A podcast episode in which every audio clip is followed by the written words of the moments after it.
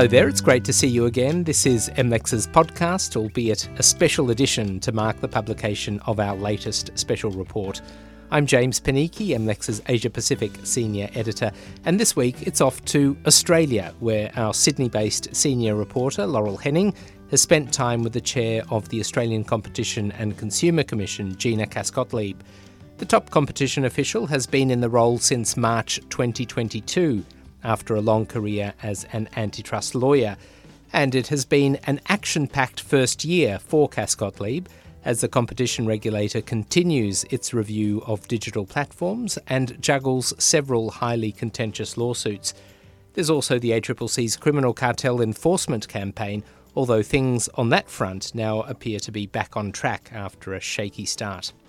And to discuss the special report, I'm joined now by Laurel Henning. Laurel, let's maybe start with the personal and then move on to the the technical. Uh, firstly, what kind of person is the relatively new chair of the ACCC? Uh, how do others describe Gina Cass-Gottlieb? And what was your interview like? Thanks, James. Well, when Gina Cass-Gottlieb was appointed as the head of the ACCC last year, when she was taking on that role, I did speak with a few of her peers at that time, and there was definitely a common theme among the comments that came back to me. The, the words were calm, meticulous, and that is definitely the atmosphere in the room when we were having our conversation recently. Uh, Cass-Gottlieb is a, is a very calm person. She's very measured, very considered, and I think that's really an approach that she brings to her role at the head of the ACCC we discussed her family background, uh, the fact that no other family member before her had studied law, that she, her, you know, her father was a doctor, um, her uncle, a well known politician in the Gough Whitlam government, her mother, a very well known and respected sociologist and feminist we also discussed just why Cass Gottlieb decided to study competition law, obviously without other family members ever having studied law, and that the University of Sydney didn't even offer competition law at the initial stages of her academic career, and so she ended up having to travel to the US to, to do that. So here's what she told me about why she chose to become a lawyer specialising in competition. Uh, I probably never really wanted to be a purely black letter lawyer, and the intersection of economics and law makes it immensely not only commercial and dependent upon what's happening economically and commercially, but also gives the opportunity because it is fundamentally.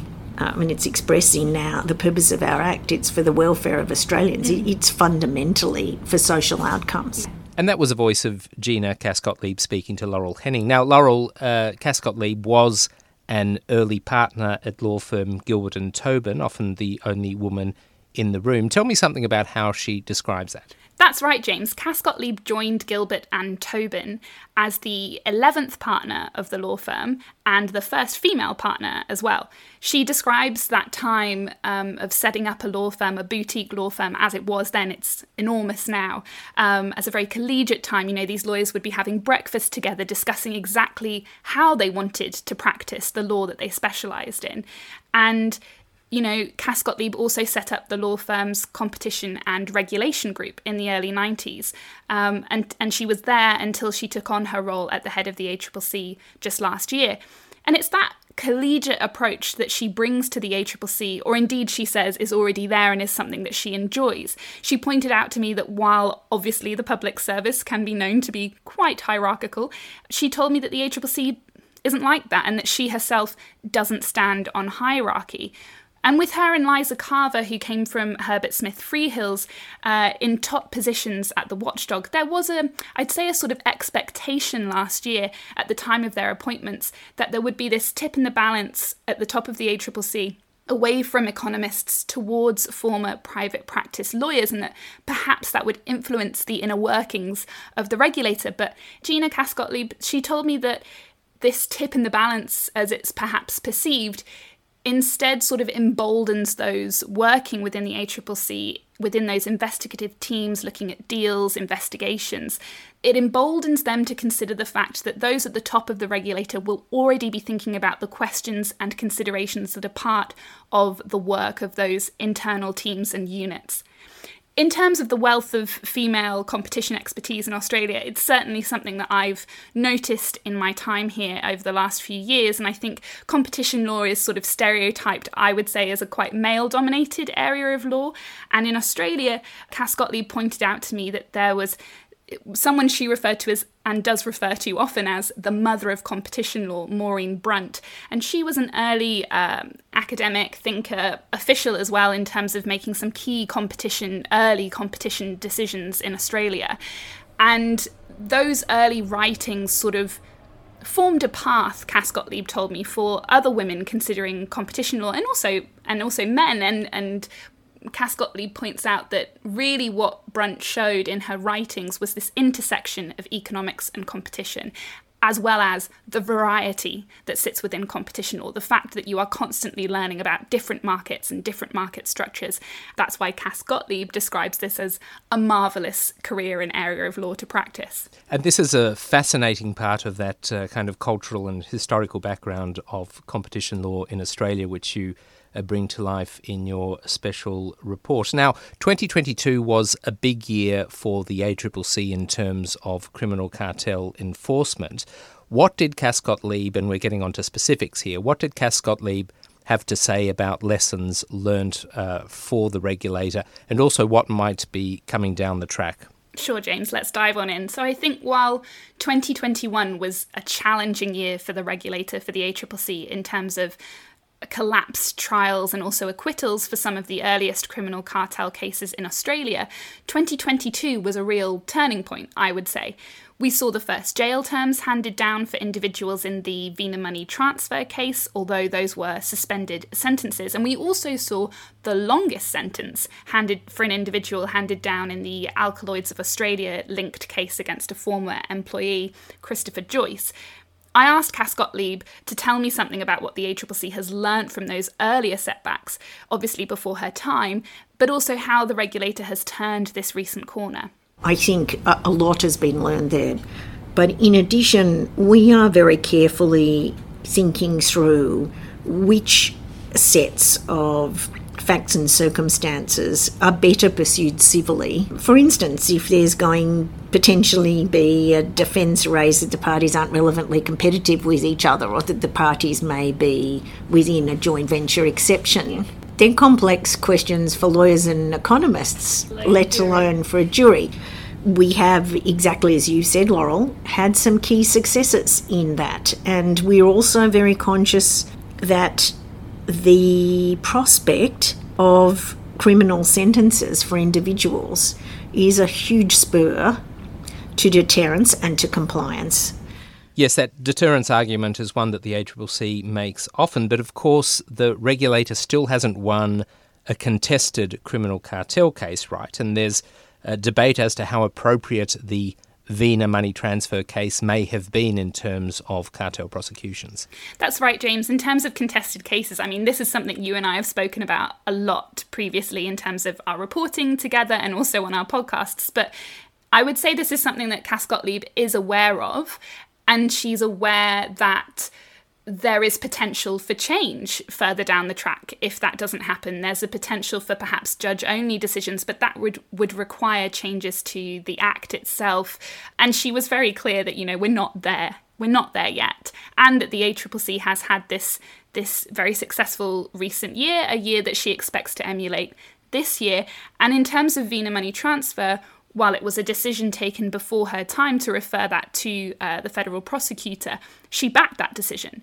And she pointed to the fact that, yes, these were small family run businesses, but let's not forget the individuals that were affected by the conduct of which these companies were found guilty in the end. She said to me, When I think about cartels, I do think that if it quacks, it waddles, it has feathers, it's a duck. She said, I know a cartel when I see one. Yes, that quote is uh, certainly, I think, the, the best quote of the uh, of the special report. Now, will increased maximum penalties, which have come about um, thanks to legislative changes, will those uh, increased penalties change the ACCC's approach, do you think? Yeah, so late last year we saw this five fold increase in maximum penalties for competition and consumer law infringements, specifically for companies there. There are also increases for maximum penalties against individuals. We saw those increases passed by Parliament. Now, it definitely came up when I was discussing this increase in maximum penalties with sources last year that perhaps the ACCC with this these tools at, at its disposal might decide instead to target very large companies with civil cartel cases and smaller companies, perhaps less well resourced companies, with criminal cases because then it won't see the ACCC or by then the CDPP, the federal prosecutor, won't see its case pulled apart detail by detail in the way that we saw with the infamous banking cartel when that collapsed in February of last year. You know, when you've got very well heeled defendants, they can afford to take years picking apart a case in pre trial hearings in a way that less well resourced individuals and companies can. And so that was something that a few lawyers were sort of positing with me. I put that to Cass Gottlieb she absolutely rejected this idea. And to be fair, there are a few recent cases now before the court that would completely go against that. And here's what she had to say. The reason the ACCC will not take that approach, and, and we won't, there are a couple of reasons. The first is the really important deterrent effect of criminal prosecution, mm. which informs the criteria that we apply in making our decision. And it is about how material is the conduct, how serious is it, and how much harm is it likely to have caused to consumers and to the economy. And frequently, the answer to that will be the conduct of the largest companies. That criteria is not going to be, in effect, disrupted or perverted by us thinking, is this one that we think we could get a higher civil penalty from? Because we are committed to pursuing the most serious conduct criminally, provided we think that the nature of the case, which is the issues in it rather than the parties in it, is well served in a criminal context. Okay, now the ACCC's fifth interim report on digital platform services came out in November. You spoke with Cass Gottlieb at the time, but what did she have to add in this latest interview in terms of the uh, next year and a half of reporting on these issues? Yeah, we touched on a few things here, James, particularly the fact that the Digital Platforms Inquiry, the, the interim report, it got quite a quiet response when it came out in November. And really, Cass Gottlieb said this was down to sort of two things. First, the fact that the ACCC has already done a huge amount of work on these issues. Momentum has already sort of been gathered, change is already happening, and also there's now a lot of change happening overseas. Secondly, there are a lot of gas market issues happening at the moment in Australia, as with elsewhere in the world, and really those issues were particularly capturing national imagination at this point in time when the report was released. We also discussed the fact that when the first ACCC Digital Platforms Inquiry began in 2017, it was really about the influence of then Facebook, now Meta, and Google specifically on competition in the media and advertising industries. I mean, we're a long way from that kind of report now. It's now completely data driven. We're looking at other digital platforms, we're looking at TikTok, we're looking at YouTube, BeReal, even, I think, gets a mention in the latest social media report. And really, the ACCC now is looking at all the different ways that data is collected and handled by big tech companies or just digital platforms. This obviously led recently that pivot in approach is something that Cass Gottlieb is aware of and said is forming the regulator's decision as it considers its next steps and potential reports on cloud services, Internet of Things, and everyone's favourite, artificial intelligence. I asked her to tell me a bit about how she's viewing the ACCC's work on digital platforms between now and a final report that's expected in 2025. The manner in which highly granular very personalised, large quantities of data in effect become monetised and a currency, still without necessarily full understanding of users mm-hmm. and how it both is the source of the business driver mm-hmm. in many services, in, in new acquisitions, uh, for example, but also how important it is in an analysis of where does market power sit. And Laurel, finally, payment systems are a bit of a pet project for Cass Gottlieb. Why are they so important to her, and also, I suppose, why they're so important to the ACCC. Absolutely. Cass Gottlieb was learning about payment systems when she made that move to the University of California in the 1980s to study competition law. Competition law and financial systems and services are the two things that she told Gilbert and Tobin's Competitive Edge podcast in 2022 that she's really carried with her throughout her entire career. Uh, while she was at Sydney University, before she made that move to the US, she was studying sort of 19th and 18th century financial instruments, uh, but it wasn't until she got to UC Berkeley that Cass Gottlieb looked at operating constituent documents of Visa and MasterCard, a company, of course, that the ACCC now has an antitrust lawsuit against. And Cass Gottlieb also studied the SWIFT payment system. We should note as well that she was appointed in 2013 to the Payment System Board of the Reserve Bank of Australia, the country's central bank, and was reappointed to that role in 2018 ahead of her move to the ACCC. Now, in our interview, Cass Gottlieb told me that the ACCC will continue to focus on competition in the payment systems industry. It obviously has an ongoing investigation involving Apple, which uh, there should be some news on this year, she told me.